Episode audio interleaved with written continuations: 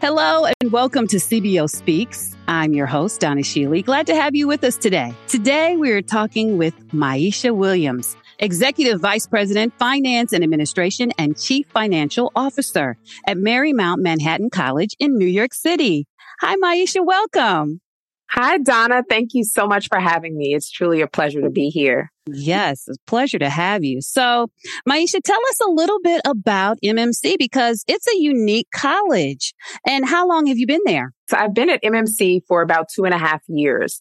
I actually started two weeks before the pandemic, if you can believe it or not. oh, and wow. I know.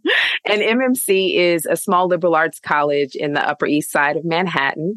Um, we, have a long history, though, and we have a, a really rich um, program in theater and dance and performing arts, um, visual and performing arts as well. And so um, it's it's a really great we, we call ourselves small but mighty. And so we have a really great community culture um, in, in the middle of, of Manhattan. I love that. Okay, we got to dig into that.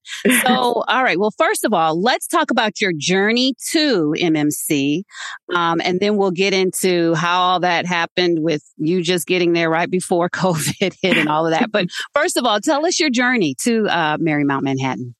I'll talk a little bit about even kind of how I decided on higher ed.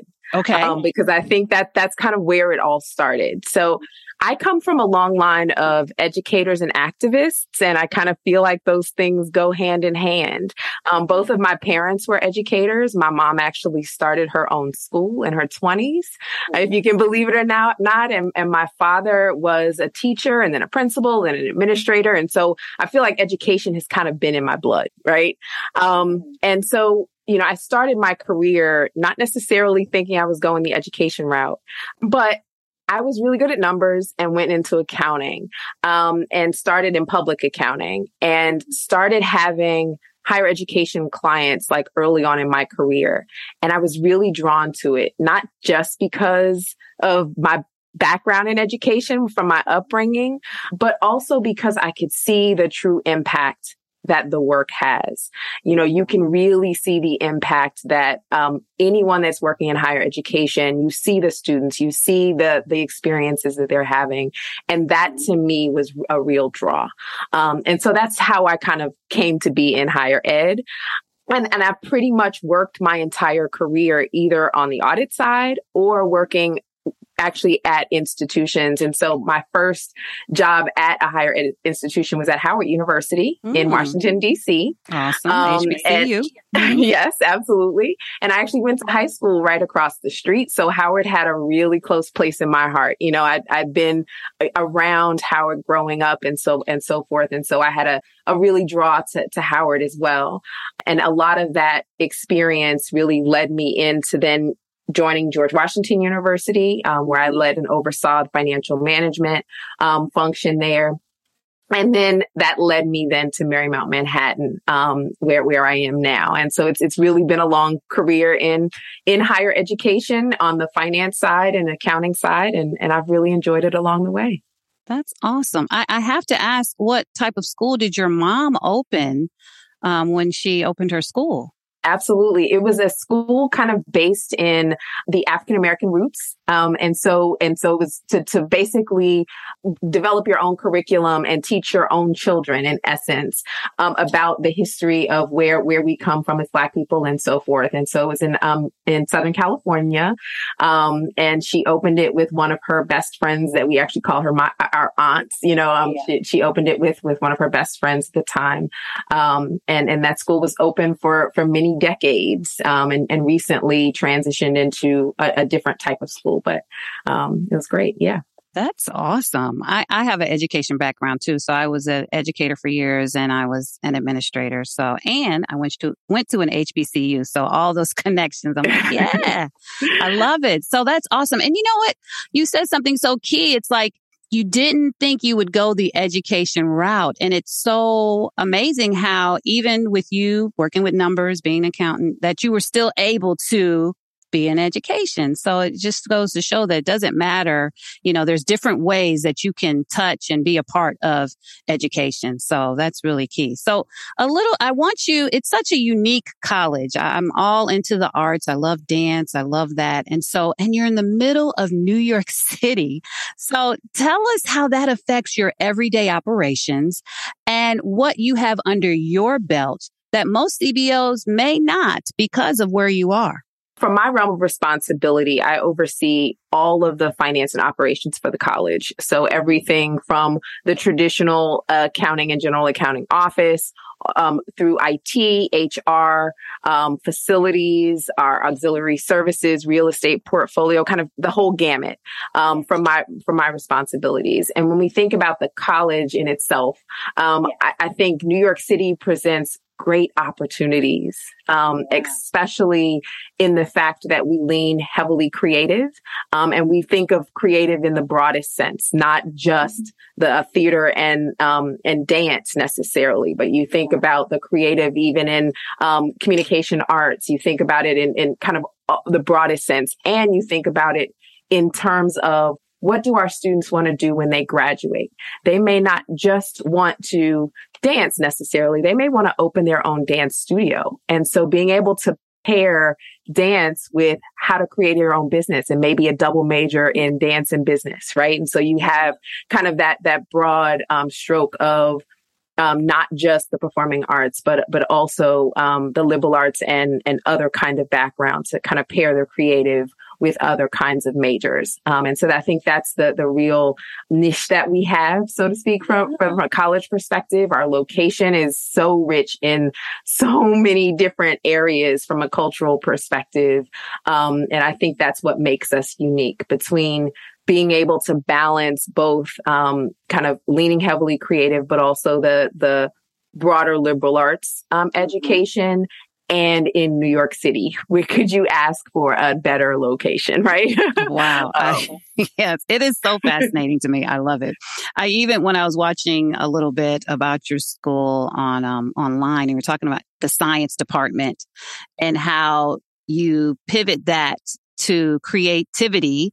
So I, in the video, they said, if you want to know what those puddles, what, what are, what's inside those puddles, uh, outside in New York, uh, you can do that with the, that's how we approach science. So I was like, oh my goodness, it's so unique. And I love that. I love that, that, that you utilize the city. So let's talk a little bit about that. It, it's in a huge city. So talk about how you work with the city on a day to day basis. I'm sure as a CBO, you work with some of the city managers and things like that. Talk to me a little bit about that as I mentioned at the beginning, you know, I started my role two weeks before mm-hmm. the entire world shut down. Yes. So I would say in the last two and a half years, um, our work with, or my particular work with the city has been primarily around the pandemic response um, and the guidelines around that. However, more broadly, we always like to be community partners, um, and and we actually have a gallery that's open to the public um, uh, on our on our main level and and showcase all of the great work from our students and faculty um, on campus. We we partner a lot of times. We we um, open up our theater performances and dance performances to the community as well. Um, and as we are making great uh, updates to our infrastructure, we also try to make sure that we are mindful of our neighbors through that process. And so we sometimes, you know, try to think through how to make sure that we manage the complaints from a noise perspective as well. Um, and so the, I, I, think our, our work with the community is on is is on many different fronts um, from that perspective. But but my work with the community primarily has surrounded around um, the pandemic response, and I really am looking forward to the upcoming year where we are not so bogged down by COVID, um, so that I can really start to bridge um, broader partnerships there. Yes. We're going to talk about that a little bit um, later. But um, I know you do have a lot of things, as you mentioned, on your plate. What would you say you spend the most time working on now during your day? Ah, that's interesting. It, it, it depends on the day. it depends on the day. Um, I would say, you know, my work kind of has cycles in essence. Um, and then some of those cycles get completely interrupted by um, exciting and, and emergency things that might happen, right? um, I, I definitely have my eye on the finances. Um, absolutely. You know, in the middle of um, not only a pandemic, but also in the middle of a shift in the industry as we are mm-hmm. thinking broadly about what the future of our college holds, what the future of higher education holds as, uh, you know, we're trying to manage all of these different kind of competing priorities, competing challenges. Um, I, I, I want to make sure that top of mind that we are financially sustain, sustainable and investing in the right things. And so that's, that's something that is always at the forefront.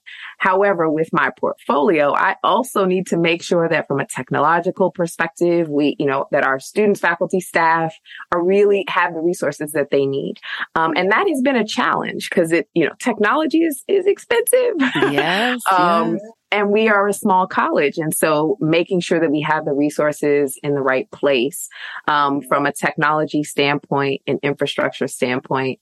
Um, and I will say when I first started, obviously so much of my time was on emergency response, just in with the pandemic. And then we would also overlay on top of that, oh my gosh, we have a storm coming towards New York City in the middle of, in the middle of moving. And, you know, there's all these different things that would it lands on the plate that you can't anticipate. And that's why I say kind of every day is different. Um, but I think part of that also then brings an opportunity to get involved in so many things. And I have learned a tremendous amount over these last two and a half years. I feel like it's um, two and a half equates to 10 in pandemic years, right? I can imagine. Yes. Yeah, you um, were thrown into the fire like, yeah. here you go. absolutely. Absolutely. yeah. So let's talk post pandemic because, you know, we can, that's a phrase we're hearing now. So what changes in higher education are you seeing post pandemic? Specific to MMC and, and, and as a whole? Part of the, the big question we have is how do we manage through this demographic shift? Um, we have declining enrollments across the industry, but also the declining populations of students, prospective students even coming into the industry, right, in our pipeline. Um, and so I think what's incredibly important for us post pandemic is to really focus on our value proposition for every college and university. I think that is what's what's kind of top of mind. And how do we justify our, our rising tuition prices? How do we meet our students where they are? You know, I think um, the the traditional student historically was was okay coming into the classroom, having the the um, kind of structured curriculum. I think mm-hmm. the students of our future are looking for much more flexibility, looking for tailored, ed, you know, a tailored educational approach, um, and and being able to show how we can meet those students' needs in the future of the pandemic, um, and really thinking critically about how to be innovative, um, how to be strategic, how to take really bold risks, which is not necessarily something, especially as CBOs, we are risk averse mostly. we are thinking about how to manage risks, not necessarily how to take risks. But I think that's the kind of future of the industry and the future future of the the role that we play um, in in the future of of our institutions. Well, let's go back a little bit, talking about your journey. Um, as an African American woman in this role, we don't see that as as many. Uh, we're seeing more, but not as much. Um, talk to us about your mentors and people who have helped you along the way, and how you are reaching back and helping, you know, some other African American women become CBOs as well. Absolutely. I have had some incredible mentors throughout my career. Um, and I, I, think, I think about, I mean, the list, if I were to name them all, the list is too long to even name. That's awesome. Um, but, and, and they have each played a different role and a critical role throughout my career. Um, and I think about one of my first mentors who I met when I, um, first came to the DC office at PwC.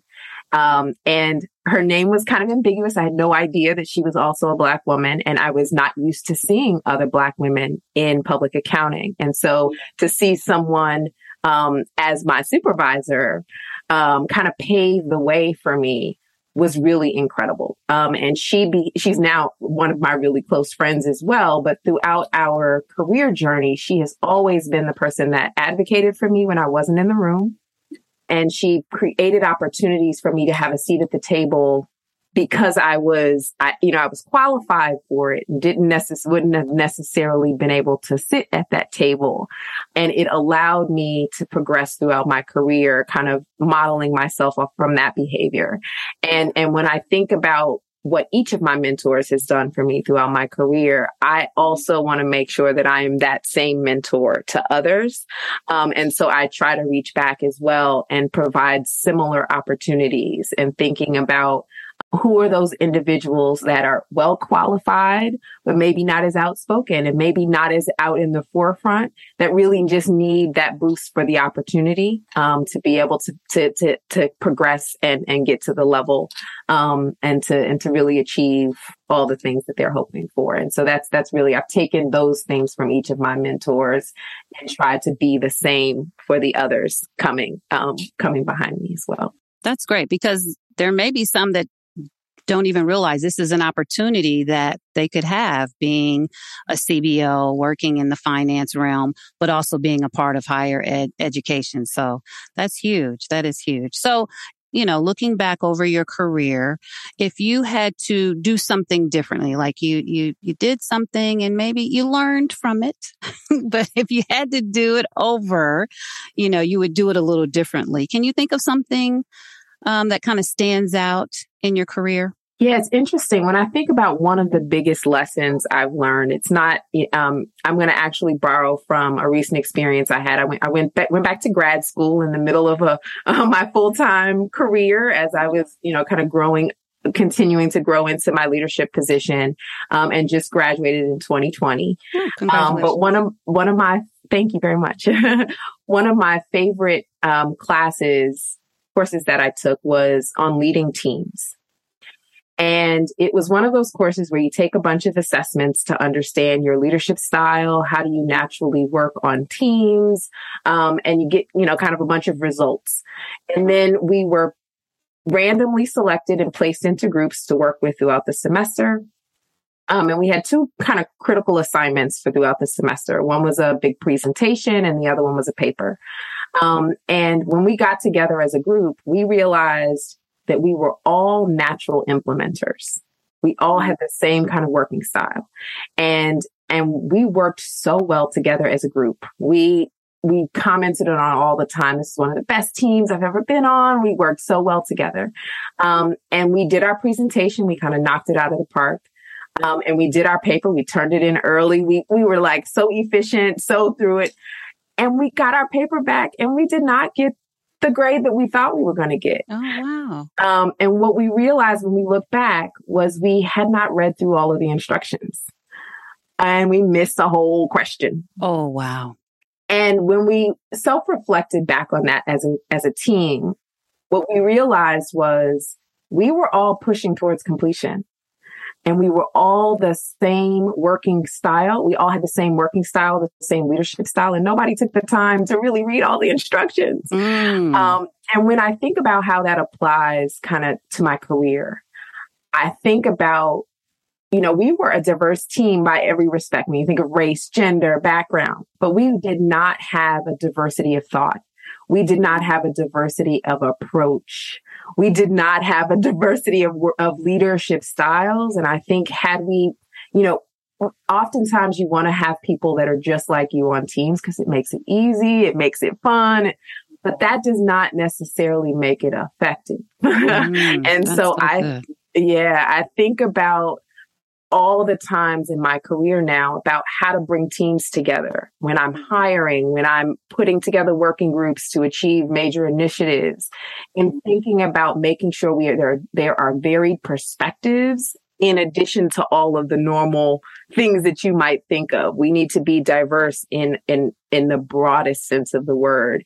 Um, and I always think back to that lesson of remember, you didn't get that grade that you thought because you were working with all the same people like you, right?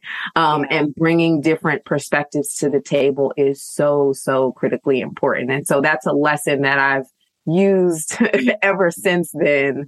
Um, because I, I like to kind of, I pride myself on thinking about diversity in teams and and that's something I had just missed until that until that time but it's it's been a really critical lesson that I've had to carry forward into my career so that's good. That's good stuff right there. Yeah. Thank you for sharing that. All right. So before we wrap up, I want to talk about your future.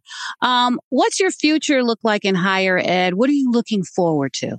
You know, I am really just kind of at the at the basic level looking forward to being an environment that is not consumed by COVID. Um, so this upcoming semester will be the most what I quote unquote normal of the semesters that I've had, right? You know, I was an entire two years in some sort of remote um, and and you know hybrid environment and so really being back on campus and having everybody back together and granted we are still you know some of our offices still have flexible work arrangements and some people still have some days at home but being able to get together i i used to get together with my teams for lunch and happy hours and that sort of things and we haven't been able to do that so just being able to get to know my team at a level that Zoom hasn't allowed. I, that's, I'm really looking forward to that.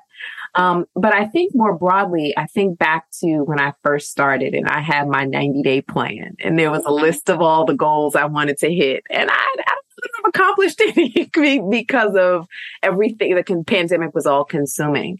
And so pulling that list back out and adapting it to figuring out how to just push the institution forward in this post pandemic world, I'm really excited to tackle the real work, right? Um, not the emergency crisis work, but the real work of all of the great initiatives that were underway prior to the pandemic that you know have have moved forward but not as fast as as we would hope and so that's kind of what i'm really looking forward to well, as we close up, I want you to define for us, Maisha, success. What does a successful CBO look like?